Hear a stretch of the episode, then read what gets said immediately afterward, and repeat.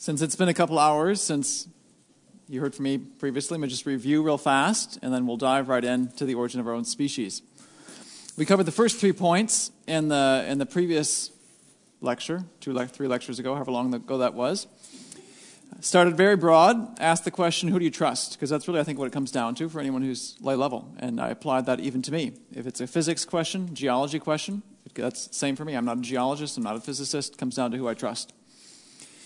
We also asked the question, why are we still having this debate from the 19th century today?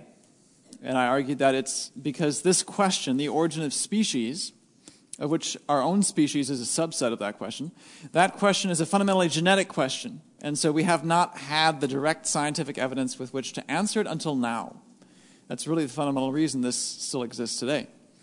We looked at the non human species very briefly, both from a genetic and a non genetic standpoint. I argued that the evolutionary evidences that fail to reject universal common ancestry also fail to reject the modern young earth creationist view. Now I want to focus on very specifically on the human genetic data. And if you've already gotten a copy of the book, you'll know that the chapter, chapter 10 on human genetics, is organized around these four questions. Who do we come from? Ancestry. When did we arise? The time scale. And of course, the big, the big question for this evening how many people did we come from? And geography is, is thrown in there too. You heard some of that from Dr. Venema out of Africa. Uh, there would be a different geography, Ararat basically, Middle East, for the young Earth view. I'll put the population size later. You'll see why in a moment. It's related to the first two questions, and actually, I'm going to deal with the first two together because you can't separate those as well. So, this is one of the remarkable facts of the modern era. I'd say maybe uh, 20 years ago, you could be. You could, you could deal with the age of the earth and divorce it from the question of biology. It's becoming impossible to do so now. Biology is not neutral on the age of the earth. There is a clock in DNA, it records time. And this really presses the question of the age of the earth and biology together. And like I said, it's getting harder and harder to separate them. Now, we basically already covered the question of ancestry in the, in the previous lecture. Patterns of DNA differences, shared DNA differences. Whenever we look in these, in these categories, it becomes very difficult to separate uh, common ancestry or to make any answer to that question of ancestry. Uh, Dr. Venema asked a question about pseudogenes and could we use them to identify baramins that I think gets the right direction. What is the function of DNA? But my answer to that is we know less than 5% of what DNA does based on gold standard genetic tests. I'd say probably less than 1% if you use the gold standard. You know, humans that have sections of DNA knocked out or disabled, 99% of it we haven't yet tested for function. How many of us would go to Russia if we spoke 1% of the language and tried to say, this is a functional word, this is not? I think it'd be hopeless. That's where we're at genetically. So, this is an experiment in progress. The questions of ancestry are yet to be answered. That's an active area of research in young Earth creation. And you think about historically, few people have actually had to answer that question. The question of where does ancestry stop and start? The species fixity folks said nothing is related, basically. It was easy. Darwin swung the pendulum the other way. Everything's related. It's only when you are in the middle here, right, basically, that you have to begin to distinguish what are the lines of evidence for common ancestry, what are the lines not. As, as, you, as I implied, basically, in the previous lecture, patterns, I mean, this is a question I'm interested in. I want to know what, what tools we can use. Patterns don't do a good job. They don't distinguish between ancestry and design. And of course, ancestry and design are part of the Young Earth model. I'll explain more in a minute. Uh, it's really a question of function, and we have very little results very little results of experiments so far that can tell us what's functional, what's not. So, really, what we're going to go and where we're going to go, and this is why the time scale is so important, we're going to go to the question of what do the number of DNA differences show? Not the patterns, not the function, but how many differences separate me from you, us from the primates, uh, primates from invertebrates. Those are the questions that we'll now use to try to answer the question of ancestry. And again, this, this is now very difficult to separate from the question of time. Dr. Venema already alluded to the two compartments that we'll be looking at. Uh, this is just now to put it in cellular terms. You might be able to see there on the screen there's a, there's a 1 and a 2. The 1 designates a subcompartment of the nucleus, 2 is that sort of lavender color. That's the main repository of DNA. That's the nuclear DNA, uh, billions of letters from, from each parent. And then there's the mitochondrial DNA, the energy factories. And in terms of raw DNA letters, and I'll explain what the letters mean in a moment, little basic background in genetics. There's less than 17,000 mitochondrial DNA letters in our DNA, comes from mom. there's 3 to 6 billion in our nucleus. So it's 3 billion if you're looking at a sperm or an egg, 6 billion in the rest of our cells. So because the mitochondrial DNA is simpler and inherited in the, in the manner that Dr. Venema described through the mothers, we're going to focus on that first. It also has implications for the nucleus, and we'll see how these two compartments interact scientifically and logically. So here's the reason why it's only inherited through moms. Again, as, as Dr. Venema explained, when sperm meets egg in the oval I just circled, that DNA, billions of letters, fuses with the egg. The mitochondria are in the, towards the sperm tail. Those never penetrate. So that's why it's only through mom. And again, there's, there's just a summary diagram. Nuclear DNA from both parents, mitochondria only through the maternal line. Now, I'm going to use two analogies by and large for what DNA is, just so we're all on the same page. This is the one, this is the diagram of the structure I showed in the previous lecture. It's this twisted ladder like structure, so there's the analogy number one. It's like a twisted ladder, and we'll, we'll explore that a little bit further in a moment. I've also got letters assigned to it, and you might be able to see that different colors for those rungs of the ladder. So the second analogy is that DNA is like a language, and Dr. Venema explored that analogy at length. It has an alphabet, it's a chemical alphabet, and there are only four letters in that alphabet A, T, G, and C. So this is the structure that gets passed on in sperm and egg. It has to be copied first into sperm and egg.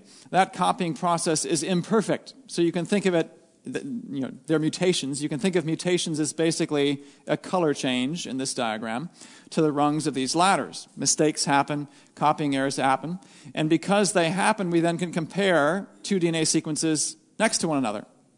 So you can see in this diagram, there's, there's 20 rungs, 20 letters that I've compared. Four are mismatches due to the mutations that I animated. So we would say there's 80% difference between these two sequences, uh, or excuse me, 80% identity between these two sequences, 20% difference. You might say, well, how can you know you're lining up the right thing? Well, for humans, as an example, we share so much DNA, it's easy to line up match, match, match, match, match, and every now and then a mismatch. So you can be fairly confident you're lining it up the right way. So the question is what do the number of these DNA differences show? We can take the DNA from every one of you in this room, line it up, and get a number. And this has been done now for all sorts of people groups around the planet. We have over 10,000 nuclear DNA sequences, we have over 30,000 mitochondrial DNA sequences in our public databases from individuals around the planet. So, what do these differences show? We also have mitochondrial DNA sequences from over 6,000 animal species uh, and over 800 mammal species. So, there's all sorts of comparative analyses we can do. You can find nested hierarchies in mitochondrial DNA sequences, but once again, that fact, that pattern, doesn't distinguish between ancestry and design. So, what about the number of DNA differences? This is where the time scale comes in. So, evolution would say that all DNA differences ultimately are the result of mutation, these, this, this process of mistakes. And that the number of mutations in between the two species, particularly at the mitochondrial DNA level, is a product of the time scale since they last shared a common ancestor. So humans and chimpanzees, and I've shown an African woman here just because evolutionists would say the Africans evolved first. They traditionally they've been, uh, they put the time scale at six million years ago. Some would say 13 million, and I'll, I'll explain that more once we get to nuclear DNA. I'm just going to calculate it for the whole range. There are textbook equations for predicting the number of DNA differences over a certain time scale when you're dealing with mitochondrial DNA in two different species. It's this equation. This is really all the math you need to know for this lecture. So the number of DNA differences is a product of the mutation rate times the time and times two because mutations are happening in each lineage and we count the differences by comparing the two to each other. We know the mutation rate in humans is about one every five to eight generations. It's been the subject of over 15 studies, uh, highly contentious, uh, also highly divergent in the amount of statistics each study weighted their, uh, weighted their analysis with. So, anyway, you distill all that away, it's about one mutation every five to eight generations. We don't know the rate in chimpanzees, so to, for a starting point, we'll just assume it's the same. When we look at nuclear DNA, we'll see that this is a pretty fair assumption. So, how, one mutation every five to eight generations. So, think of it practically. Again, you know, I have my mother's mitochondrial DNA, my kids have my wife's. You'd have to go back one, two, three, four, five, six, seven, eight generations before you found a difference in my lineage. What would happen in six million years of this process in human females and our female ancestors and the chimpanzee female ancestors? Well, you can, you can put numbers on this. And at a minimum, and actually, let me back up and make one more technical point I just realized mutations per generation but we're going to multiply that by years. So if you're thinking in math terms, the units don't line up. You have to convert mutations per generation to mutations per year. And the way you do that is by knowing something or assuming something about the ages at which females reproduced. Some women give birth in their teens, some women very late, maybe even 50 years old. So, what we're going to do then to compensate for that range is calculate and make predictions over that entire range. And these are the results. So, if all women were ages 50 in the human lineage and all chimpanzee ancestors were ages 50 in the chimpanzee lineage over the past 6 million years, there would be a minimum of 28,000 differences that are predicted in between these two species. Now, I mentioned earlier the mitochondrial DNA sequence is only 16,000, 17,000 letters long. How can that be possible? What that means is you would have mutated position 1, and then 2 at some point, and 3, and all the way down to 16,569, and then you do it again and again. That's, that's practically what it means. If all women were ages 15 over the last 6 million years, 13 million years, you'd have over 350,000 DNA differences. That's the top of that black line on average, if their age is 25 or so uh, 150,000 to 200,000 differences. So again, mutating over and over and over again. That's what it means. And you can see there on the right, the actual number of differences between our two species is only 1,400. And we'll talk about some potential explanations for this in a minute. What I want to do first is look at other evolutionary time points in our lineage. So evolutionists would say we split from Neanderthals about 40, 400,000 to 700,000 years ago. Uh, again, Africans evolving first in the modern human lineage. You could use a similar equation for this split. I'm going to treat the Neanderthals and humans as the same species, so you drop the two. For technical reasons I won't get into, we can add the two back, uh, but I'm trying to be generous here, and you'll see why in a moment. So, how many differences should accumulate between humans and Neanderthals in 400,000 to 700,000 years? We'll again use the human mutation rate, one mutation rate every five to eight generations. Convert that to years, depending on how old women were when they gave birth. So if all women the last 400,000, 700,000 years were 50 years old when they gave birth, nearly a thousand DNA differences would have accumulated between Neanderthals and humans. That's the bottom of that black line. If they're all ages 15, nearly 10,000, and then you know on average 25, then uh, more like 5,000. And today there's only 213 differences. So, again, another overprediction. Not as dramatic. We're not mutating every single letter, not every single rung of the DNA ladder, mitochondrial DNA ladder. One more time point, and then we'll talk about potential explanations. 200,000 years ago is the evolutionary origin for the modern human species. And as Dr. Venema alluded to, 50,000 ish, 75,000 ish years ago, non African people groups split off from the African people groups. We're all part of the same species. We use this same equation that we used for Neanderthals. How many differences would we see? If all women were ages 50 over the last 200,000 years when they gave birth to those ancestors in our lineage, 477 at a minimum, bottom of that black line. Over 2,000, nearly 2,500, 3,000 if they're all ages 15. You can see an average about 1,500. In Africans, there's only about 80 differences on average. Non Africans, about 40. And we'll talk about reasons for the differences between these two people groups in a moment. So, what could be some potential explanations for this discrepancy? And these will become important, especially when we start discussing the nuclear DNA sequences. Could it be that we need to look at different levels of ancestry? Maybe we're too focused on human chimp or human Neanderthal. What if we go back further in time? We'll end up putting more differences in the actual column, let's say humans and orangutans, humans and a rhesus monkey but we'll also add to the predicted differences. So that wouldn't, that wouldn't solve the problem. What about the time scale? Now, this is really interesting for two reasons. Uh, actually, three. The third one is, will, will arise when we discuss the nuclear DNA. What happens if you change the time scale? Well, the evolutionary time scale is interconnected, so you're going to have to rewrite, begin to rewrite significant sections of the evolutionary narrative.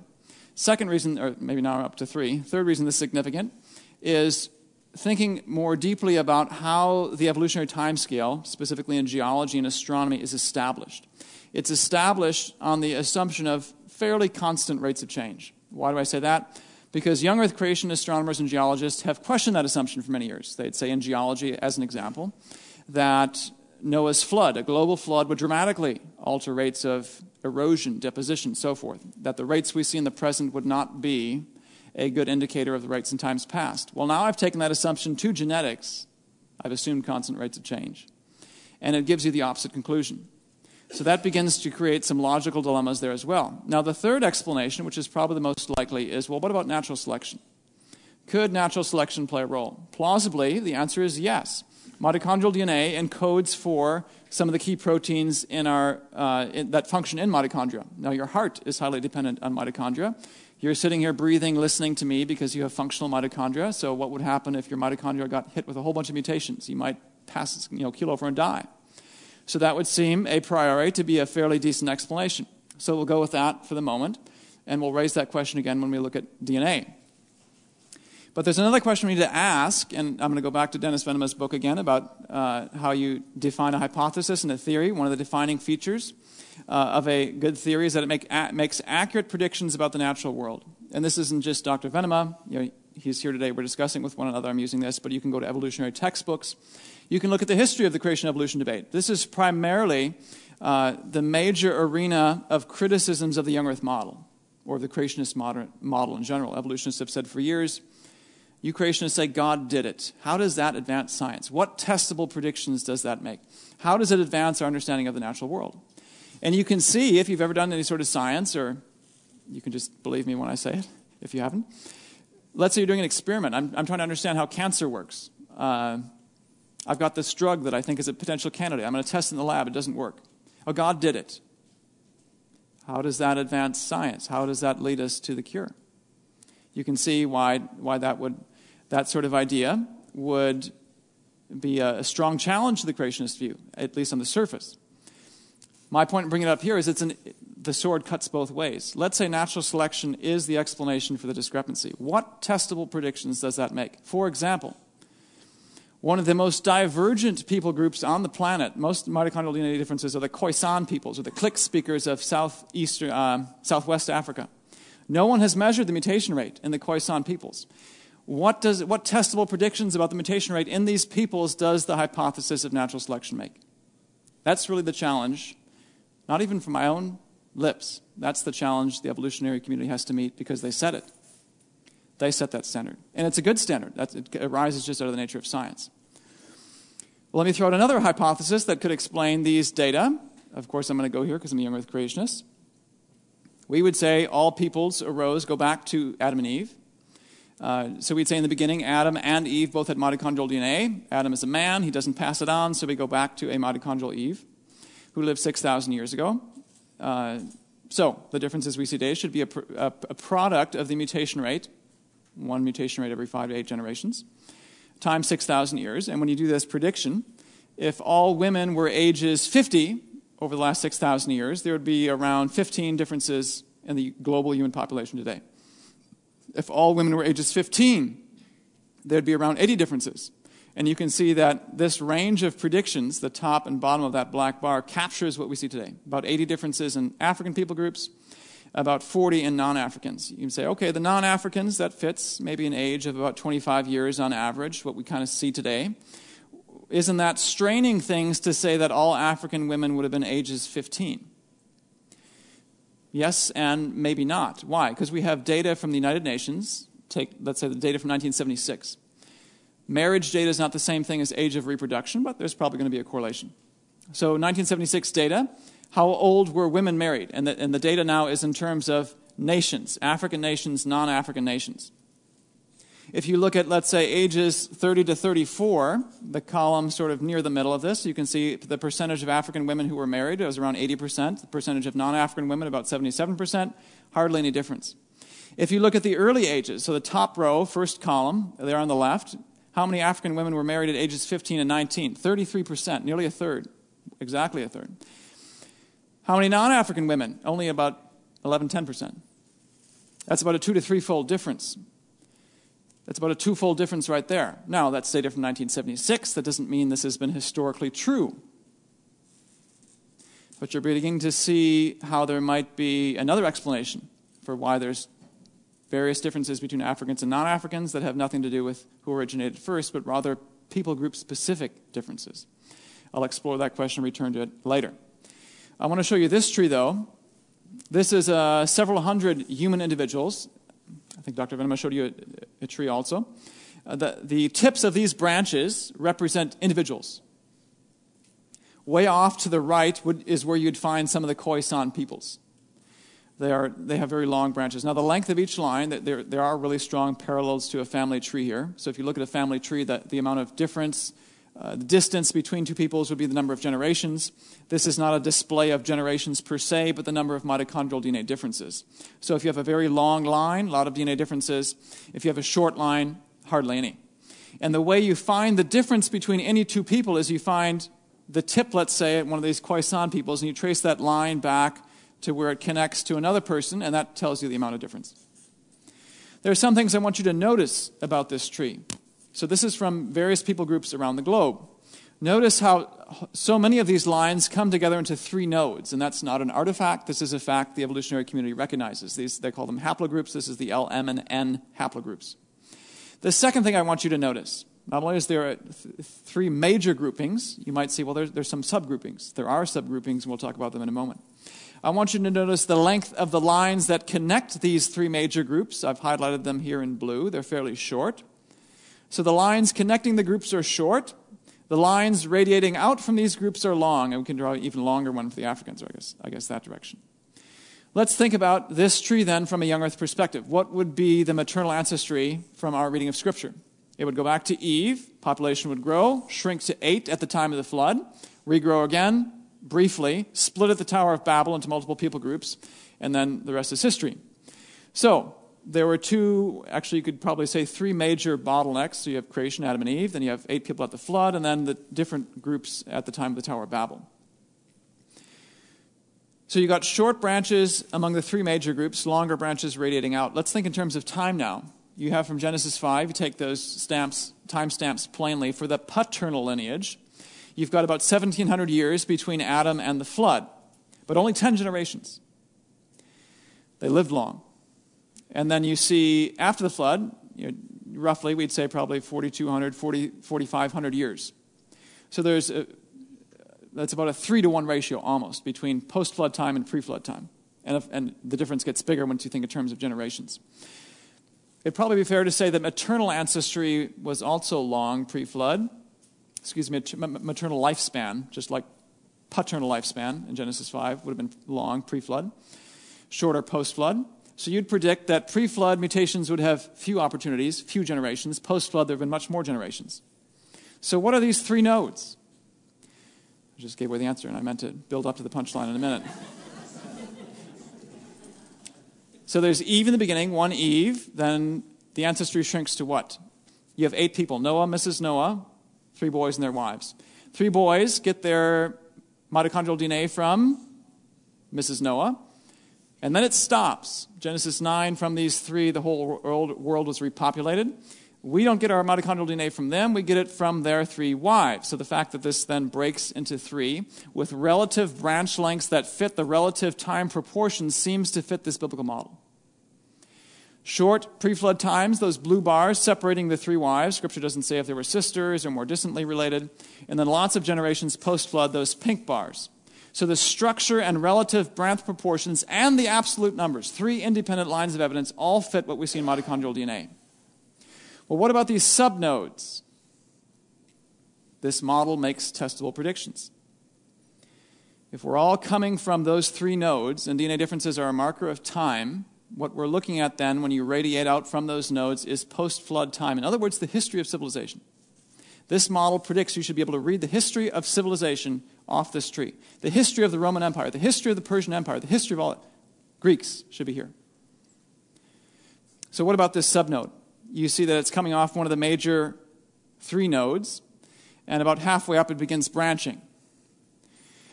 Where do these, so the, the tips of these branches are individuals. Where do these individuals exist today? So let's put this together. I just hit the wrong button. Back up one. And I didn't want to hit that, so let me go back this way. There we go. So you can see in terms of relative time, about there, there's a branch that goes up from that node, then about halfway up that branch it splits off. So what would be half of 4,200, 4,500? It's 2,000 ish, 2,300 years ago. What happened 2,000 ish, 2,300 years ago around this section of the globe? The Roman Empire covered this section of the globe. So, this is just the beginning of the sorts of studies we're, we're doing. And in fact, if we had time, I could tell you some really electrifying results that we've been doing with the paternal ancestry, the Y chromosome. We've got, Rob Carter and I have been doing this, Creation Ministries International. We've been able to date the transatlantic slave trade. We're looking at the signature of colonialism. This is really working. It's really incredible. And that's not the only testable prediction it makes. Let's go back to the Khoisan peoples. Where are they? Way out there. I said the average number of differences is about 80 in Africans. The mutation rate has yet to be measured in some of these most divergent African people groups. The mutation rate I'm using has been measured in non African people groups. So I would predict then, and this is a testable prediction, a falsifiable prediction, that the mutation rate will be 1 to 5 to 8 generations, perhaps faster, 1, to, 1 every 2.5 to 4. So the prediction will be 1 every 2.5 to 8 generations. You can test that in the lab as soon as some Khoisan people give us their DNA.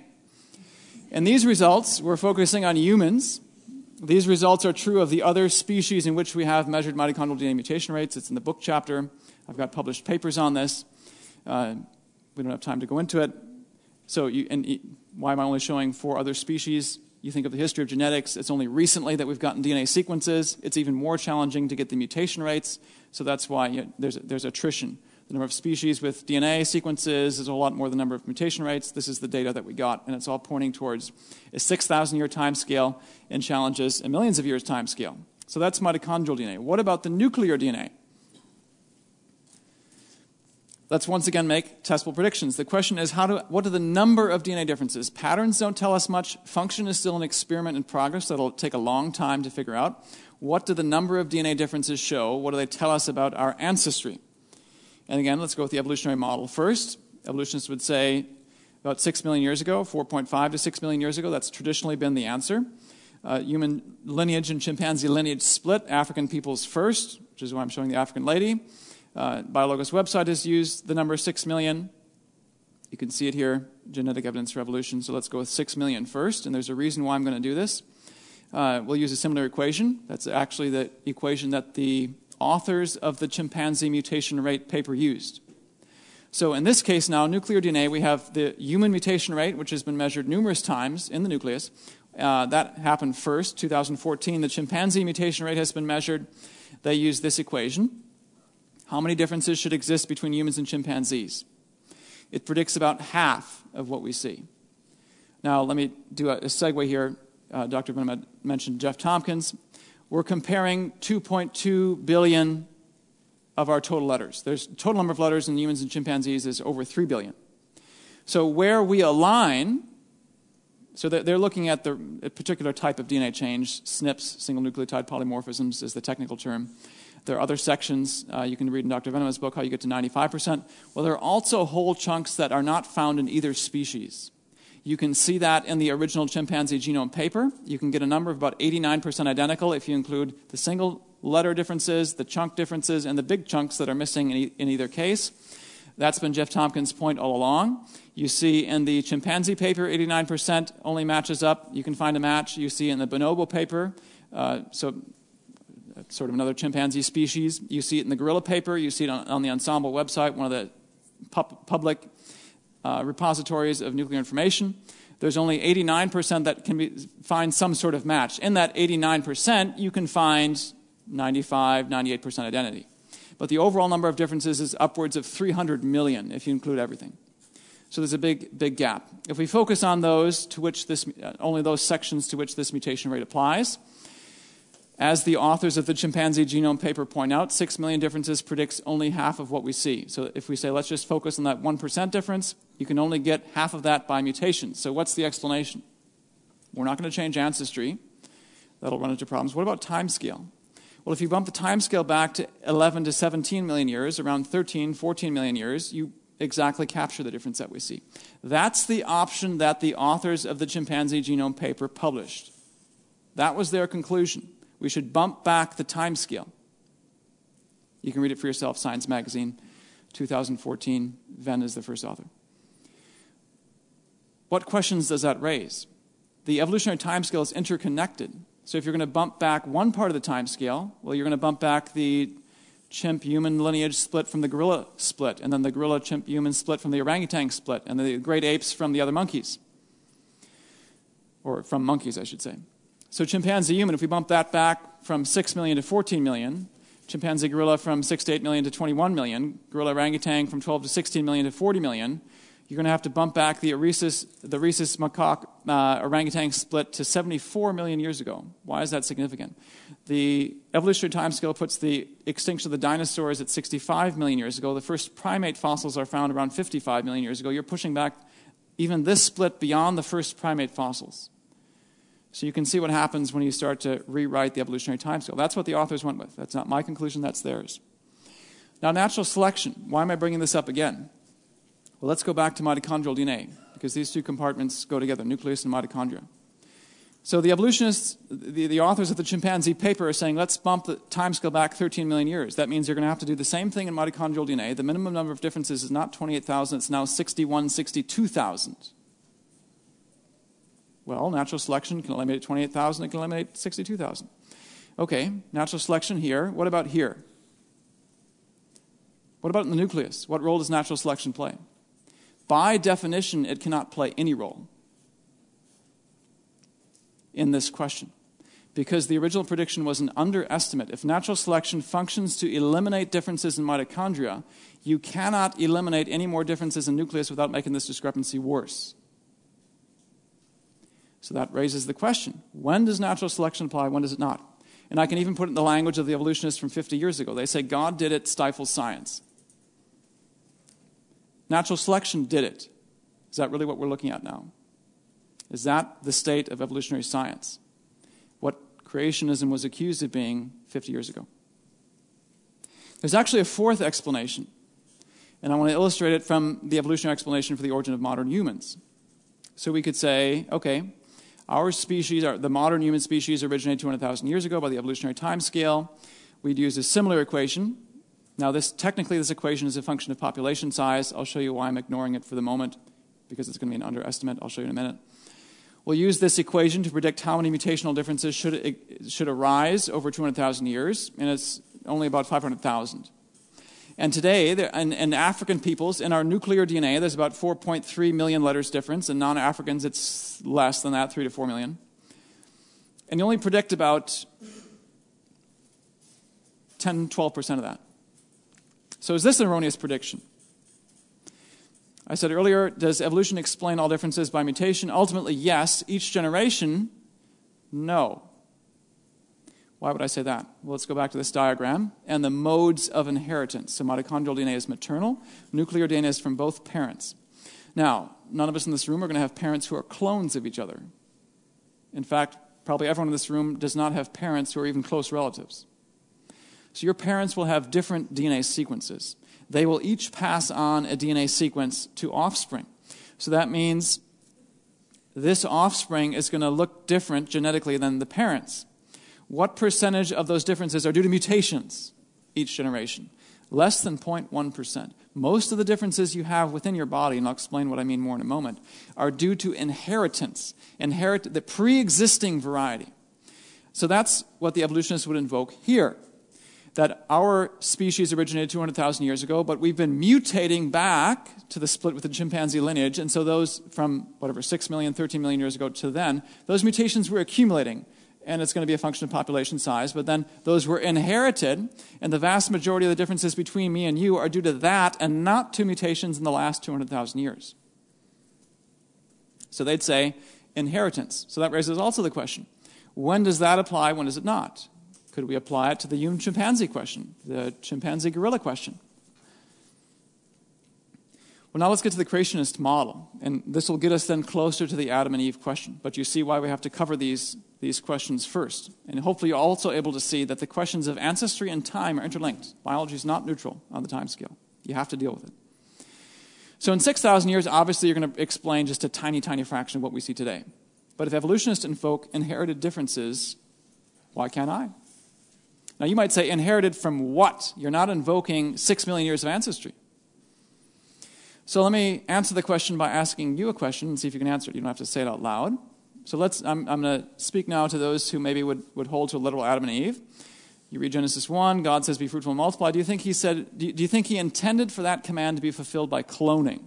Well, what a weird question. Why would you ask that? Well, if you think that's weird and you'd say, No, that, what, a, what a strange answer. No, I don't think that's what he meant. you've basically acknowledged a particular genetic view without realizing it. So this is just a little bit more genetic background. So I've said DNA is like that twisted ladder like structure. You can see that in the lower left hand corner. Uh, it's also like a language, A, T, G, and C. You can see those color coded there. Well, DNA doesn't exist in this billion, la- you know, billion rung long ladder that just kind of sticks out the end of a cell and pokes through. It's, it's wound up and gets wound up in, in very tightly when cells divide, and it forms these X like structures that are chromosomes. And this is a real diagram, picture of human chromosomes. And I want you to notice something here, and this will explain more what I was saying about 99.9% of our differences being inherited. Notice that there are some large chromosomes. Now, these are real chromosomes, so they weren't nicely electronically lined up. They're kind of floppy. These, you know, noodles is what you can think of them as. Wet noodles. And there's some small chromosomes. But notice that for every long chromosome, there's a corresponding pair, and for every small one, there's another corresponding small one. So the fact here that I want you to see is that chromosomes come in pairs. And in our, in our DNA, there's 23 pairs of chromosomes, 46 in total. Now, you might notice in number 23 that there's a long paired with a short. That's the sex chromosomes. This is an XY individual. Y is short, X is long. This is a male. Females would be XX. Now, let's just focus on chromosome 1. It'll help us understand what's going on here in, in, the, in the biparental mode of inheritance.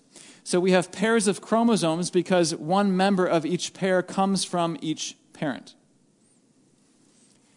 So you can diagram it, you know, crudely this way. Dad contributes one member of each of the 23 pairs. Mom contributes one other member. Now, it's not like dad contributes the information for the right arm and mom for the left. They both contribute for the entire body, and then in a way we don't, still don't fully understand, but it was something that Mendel observed. They, they interact, and, and, and your unique characteristics come out of that. So, back to the question Did God create Adam and Eve to reproduce by cloning? If your answer is yes, that means Adam had DNA sequences like this. He wouldn't have had just you know 23 individual chromosomes, not 23 pairs. That's lethal. So he would have had pairs like this. If you say Adam and Eve reproduced by cloning, he looks like this. If your answer is no, which is my guess was what most of you would say, that means you're proposing Adam was created with differences, or Adam and Eve were created with differences between one another. You're basically saying there were pre existing differences created into Adam and Eve if you say, no, they did not reproduce by cloning. That's where these pre existing differences would come from. So, mutations contribute very little, inherited differences contribute a lot. This is simply using a page from the evolutionary playbook in terms of the last 200,000 years into their model. I'm just putting a different number on it. What would be the signature of this? Scientific ideas make testable predictions. Well, here's once again the, the model of population growth that I described earlier. Adam and Eve, two people, then they grow massively. Uh, Earth gets, gets filled, gets filled with sinful people who apparently were violent, so God decides to wipe them all out at the time of the flood. Population shrinks to eight. They grow again quickly. You look at how many people, how many children each of the patriarchs had in Genesis 10. It's, it's massive population growth, splits at Babel, and then the rest is history. Now, let me summarize a lot of population genetic theory here uh, in a moment. I'll use a simple illustration. So, the, the average rate of nuclear mutations between generations is about 80.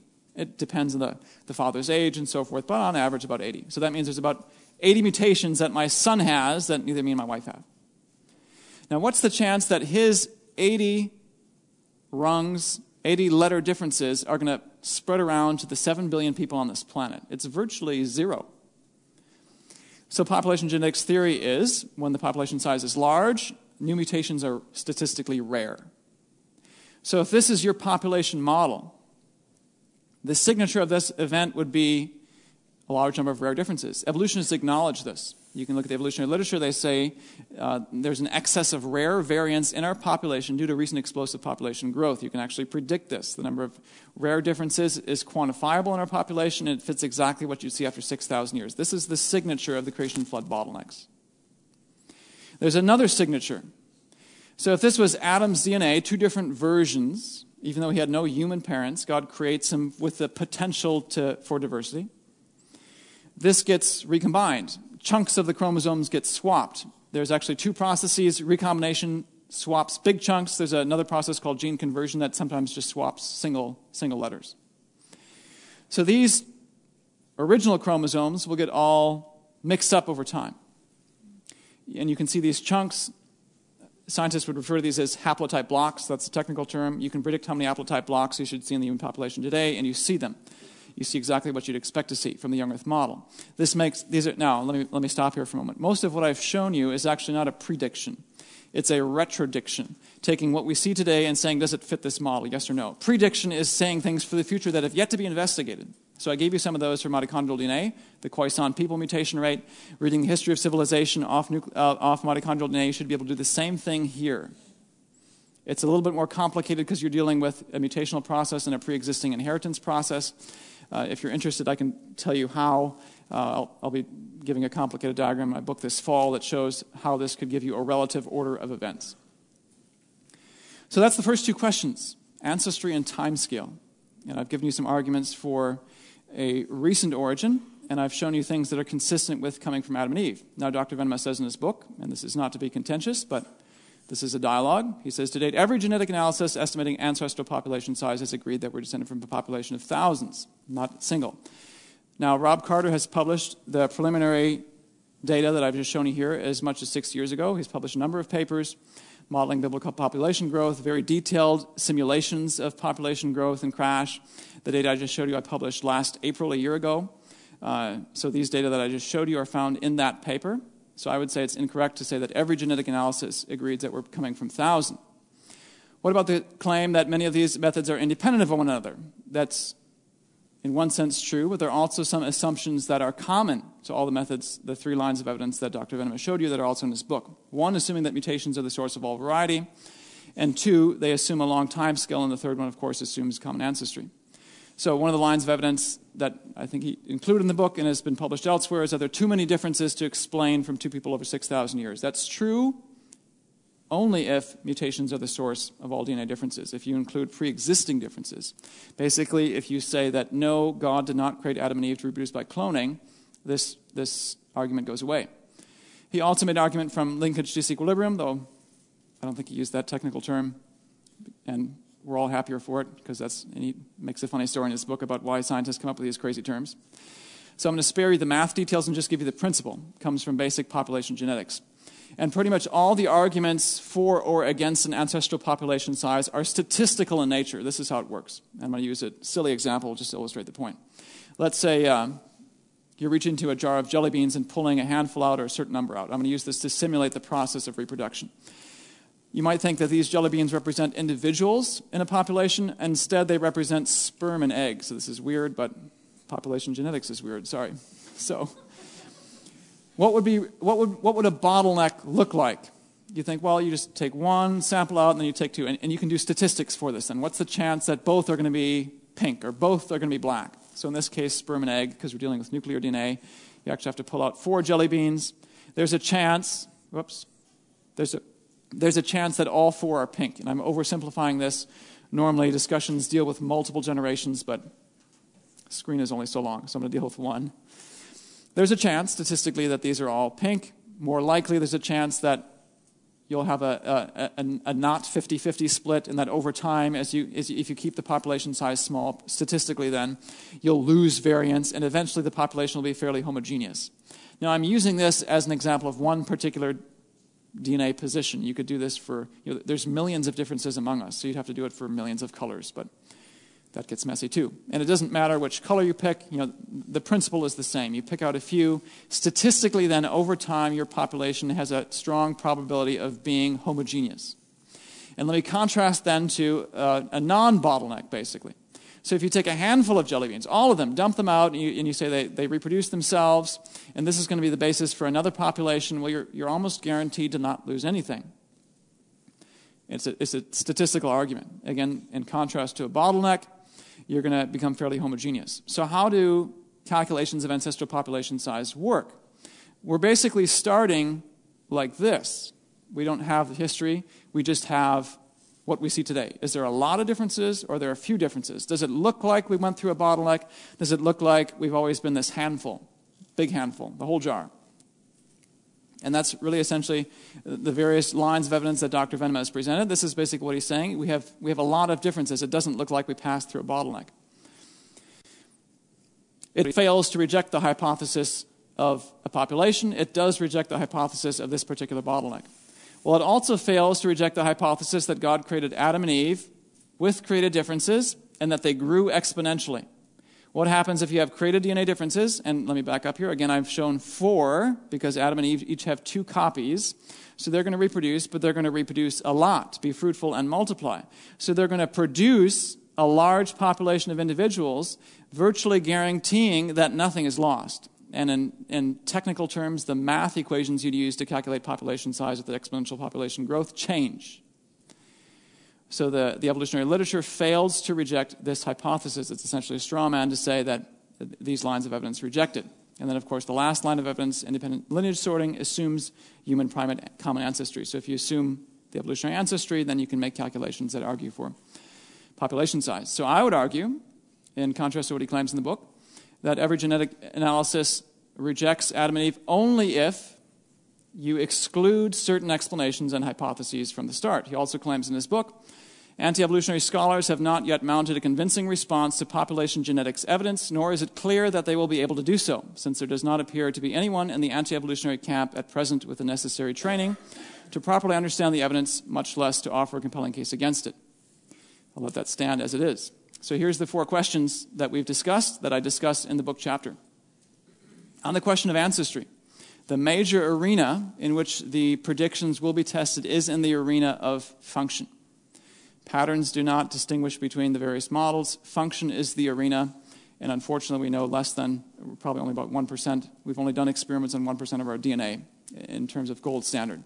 Timescale, hopefully, what you've seen in this hour, is that the young Earth model makes testable, falsifiable predictions that we can go into lab today, tomorrow, and explore to see if they're true for the people groups. And in fact, you know, again, if we have more time, this hour is focused on humans. I can make predictions now for species around the planet. This isn't just limited to the origin of the human species. You've seen that the young Earth model from Adam and Eve makes testable predictions. I've, I've made retrodictions mainly, but you can see there's predictions as well, reading the history off of our DNA sequence. And again, if we had time to look at Y chromosome, I think there's really some, some electrifying results that are showing up there. Hopefully, what you've also seen is an indirect answer to the question of geography. Why are there differences between Africans and non Africans? Why is there more diversity in Africans than non Africans? So, I've shown you marriage data that will affect mutation rates. What I didn't show you is a paper from 2011 looking at recombination rates in African Americans.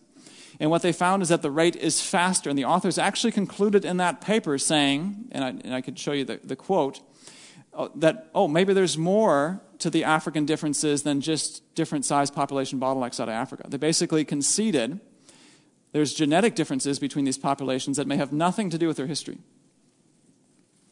So, I would say the argument that the evidence is consistent with the simultaneous origin of the major ethno-linguistic groups, consistent with the Tower of Babel.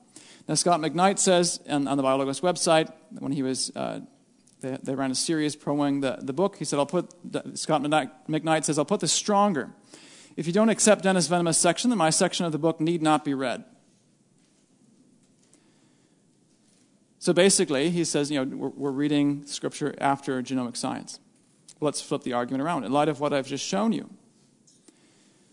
what can we say about Paul's arguments in Romans 5? What can we say about Paul's arguments in 1 Corinthians 15? I think it puts, sheds new light on the subject. What's the significance of what I've just shown you? Once again, I think we've come a long way from the 1950s. The young Earth model has matured significantly. And this is, to me, just a function of time. Many, again, would point to the publication of the Genesis Flood, 1961, as the beginning of the modern young Earth creationist revival. And at the beginning, you're, you're starting it, so you're going to have few people to go along with you. And you're also taking on a massive scientific enterprise. So the posture the early young Earth creationists took was largely defensive. It's just the natural consequences. Evolutionists would say this, and young Earth would say, well, not so fast. Well, what about this? And here are some problems. Fast forward to today, I would be a second generation, if not a third generation young Earth creationist. We've got a large community of scientists who work on things together. On top of that, we finally got access to the genetic data, the most important scientific data in this debate, and it is freely available. So people can sit, you can sit at your laptop, if, if you know the right tools, and do your own analysis. Because all this data is out there. So you've got a bigger community, a whole lot more data that's freely available. This evens the playing field and allows young Earth scientists to make testable predictions. And I would say that actually exceed the testable predictions, the ability of the evolutionary model. And it exceeds it, and this is, I think, really the kicker, on the most important arena of genetics. What is the mechanism of evolution? It is the mutation rate. It's mutations over time. That's the ultimate explanation. And it is the young earth model that is taking the lead in this field. The most fundamental aspect, the mechanism of the evolutionary model. So Dr. Venema again has a, has a fantastic intro in his first chapter, hypothesis that is not rejected. After many predictions and tests, becomes a broad explanatory framework, makes accurate predictions about the real world, a theory. He would say evolution has, fits that definition. I would say young earth creation fits that definition. It remains a productive explanatory framework. Hopefully, that's what you've seen this hour. Not only has it been failed to be rejected over 50 years, it remains a very productive and fruitful explanatory framework. We're working on the research questions right now. I think it's extremely exciting. Anyway, you can see my excitement. Question for you, of course, is bigger picture. This is one small drop in a very bigger debate. Who do you trust? That's going to be the question. And whoever you trust, how do you explain the other side? So, hopefully, what you've seen explains for you then why I'm t- titling my book Replacing Darwin, because I think we've gone beyond rebutting Darwin. That's, that was the defensive strategy of decades ago. Now we've advanced so quickly, I think we can actually replace Darwin, and roles have now been reversed. That's what I'd argue, and will be arguing in this book. You can get uh, the book chapter in, in, chapter 10 of Searching for Adam is available on our table. We actually have four books out there, normally retail for 72 bucks. You can get them for 20, so it's a real saver. Again, we didn't have time to, to, to discuss the, the bigger general question how do you get tens of thousands of species from just a few on the ark in a, a few thousand years? That's what I cover in this, this lay article series and much more in depth in my technical papers. So, thank you so much for, again, for the invitation, for the opportunity to present to you, and for, for staying on this, this late evening.